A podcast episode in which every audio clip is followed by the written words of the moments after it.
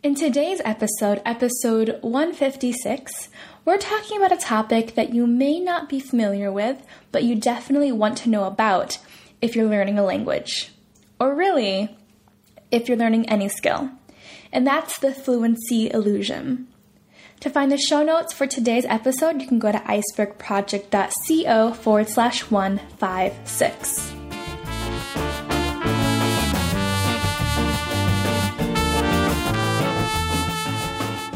Cher Hale, and this is the 30 Minute Time Podcast. As I mentioned, today we're discussing something called the fluency illusion.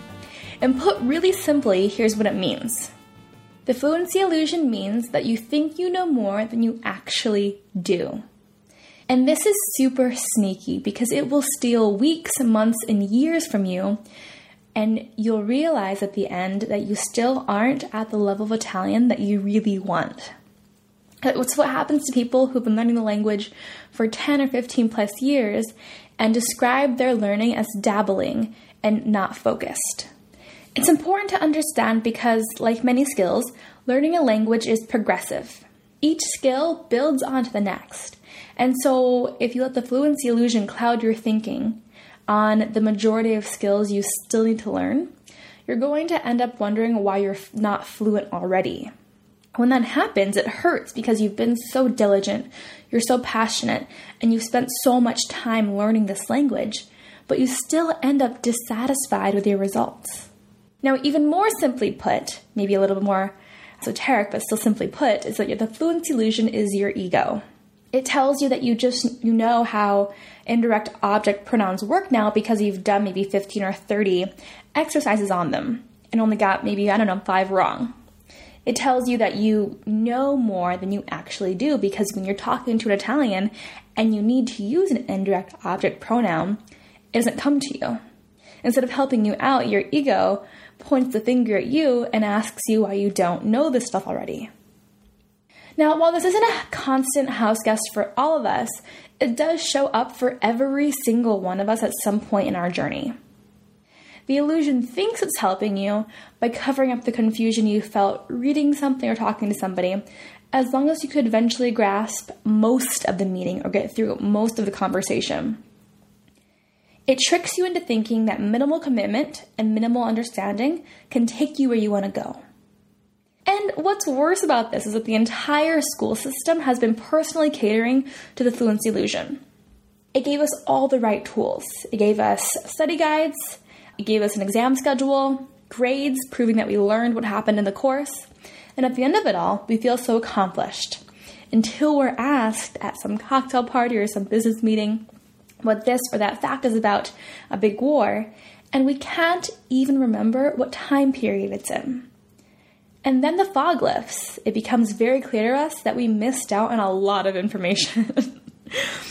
and then we start to feel inadequate or even guilty like it's our fault that we've forgotten, that we should have paid more attention in school. But the reality is, is that it was never set up in a way to help us remember. We kept moving from one subject to the next, uh, gaining more credits on our transcripts, and we kept our trust in the system because, this is key, we never knew a better way. Our hands just kept reaching for the next report card, the next A, the next level up. And each time we finished something, each milestone we accomplished, our hit of dopamine that we received was enough to keep us up sleep in our illusion. Now, this is a weird human phenomenon, and sometimes our ability to forget is good for us, like a mother who gives birth and then wants to get pregnant again after she's forgotten the pain. in this way, forgetting is a gift. But forgetting when it comes to learning a new skill can be a little more dangerous. We've tricked ourselves into believing that we've mastered something, like history or mathematics or whatever subject we take in school, and we've brought that mindset into how we learn languages as well. Now, many of us take one route, and that's clinging to classes, which isn't bad until we begin to depend on them to teach us everything instead of guiding our journey, our learning experience on our own. Others cling to workbooks and their own personal learning, but aren't really sure how to focus their efforts. Uh, you finish, maybe we finish another level in Pimsleur and we feel relieved because we won't feel guilty that we didn't do anything for Italian that day. Even if we might forget 80% of what we learned later. And others cling to the small things, like textbooks full of senses that are highlighted, or notebooks full of words we don't know anymore, or conversations where we are particularly on our game. Doing these things isn't the downfall. I don't want you to think that. All of these things together are useful. The downfall comes in two parts.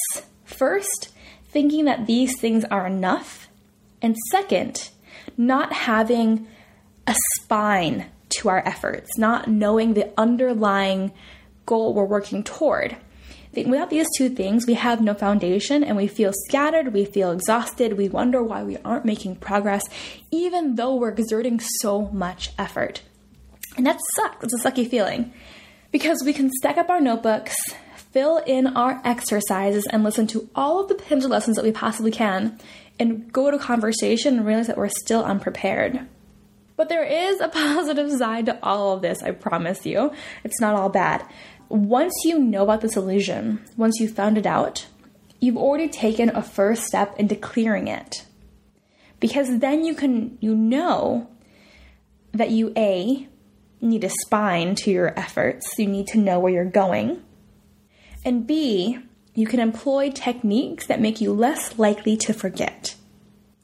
You won't place dependence anymore on a teacher, a program, or a website, mine included, because you know that it's up to you to take command of your journey and your learning experience.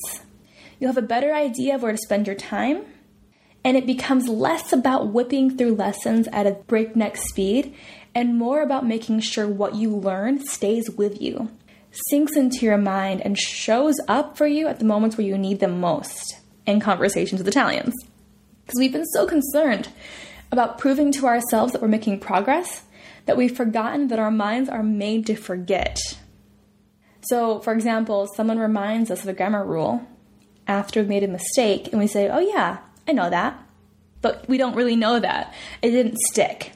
We need more ways to make things stick in our memory. And many of us feel like we have an awful memory because we don't know how to use it. But the truth is that your mind stores almost everything. What you're worried about is how well your mind retrieves what you've taken in. So now you can choose activities that help you revisit what you've learned again and again until it feels like information that you've always known, until it feels like a part of your language, until you own that piece of language. And I think there are three main ways to see through this fluency illusion, to see through this fog. And the first one is instead of reading through your notes to study, write sentences or stories using the words, phrases, or grammar rules you learned from class. Now, this introduces another way for us to refamiliarize ourselves with what we've learned. It adds depth to our understanding by working within a context that we've created ourselves that's meaningful to us. And we can take it another step further, which I highly recommend, by posting our sentences or stories to a site like Lang8 or Italki, where native speakers can correct them. I would also say here, if you have a friend who's Italian, send them to them as well. Typically, having a friend do it can be helpful, but you don't want to inundate them with things to correct, of course. Number two, take a handful of hours to learn how to use Anki. It's A N K I. And start putting new words, phrases, and sentences into it. So, if you haven't heard of it yet, Anki is based on the fact that we forget. So, if we use it regularly, it'll make sure that we are gently reminded of the things that we've forgotten or are about to forget.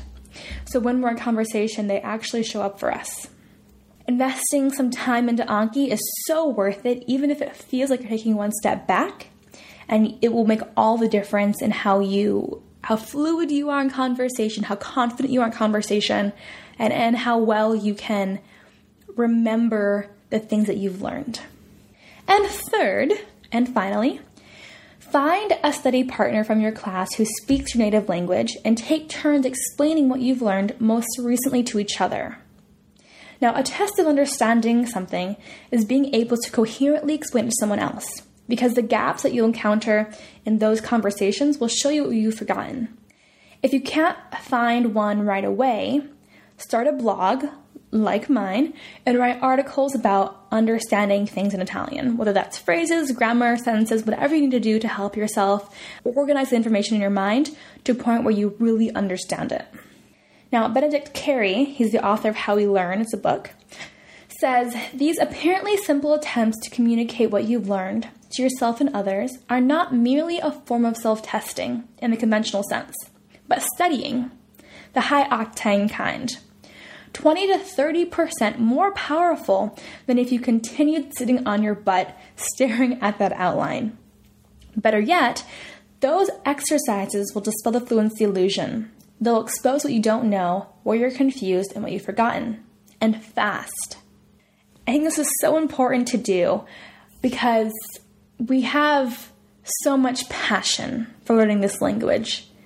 And since many of us don't have much time to study, we should use the most effective methods for us. We should do what we can to focus our efforts and really make progress within this lifetime that we can use and enjoy. Because the point is to enjoy the language, it's not to slave over it. Uh, we want to be able to put it to use and enjoy the country and the culture and the people and really feel like we are integrated into that daily routine without too much effort. Okay, so as a quick review, the fluency illusion is simply you think you know more than you actually do. It's also your ego, which helps you, it tricks you into thinking that minimal commitment and minimal understanding can take you where you want to go. It's not true. The school system has been catering to the fluency illusion with exams, study outlines, and grades. And while the downfall, while depending on classes and workbooks and, and taking notes isn't bad, they're also not enough. So we have to learn how to use techniques that will make us more likely to remember. We have to add a spine to our, our studies so we feel like we have a focused effort instead of a scattered feeling every single day. And we have to make sure we take time to really sink in what we learn instead of trying to make really fast progress through lessons at a breakneck speed. The three ways you can do this is writing sentences or stories using your notes from class, using Anki, the flashcard system, and then finding a native speaker of your language to be a study partner, and take turns explaining what you've learned most recently to each other. Now, if you have questions about the fluency illusion, feel free to email me at cher at cherhale.com and I will be sure to answer all of your questions regarding this fluency illusion. And I hope that this has been useful for you. While I typically do like learn this phrase or learn this piece of grammar, I really want to implement more strategic coaching when it comes to learning a language because it's so important to have the right mindset. I would say even that mindset is 50% of what you need to master when learning a language, and people often forget it. So I hope this adds some motivation to your day. I hope this helps you direct your efforts so you feel less exhausted and more motivated. And I will talk to you all next time. Ci sentiamo. Ciao, ciao. In the event that you're not already getting my weekly Sunday emails, sign up at icebergproject.co to get weekly bite sized lessons for Italian, language learning tips, and Italian inspiration from me by email. Once again, you can sign up at icebergproject.co.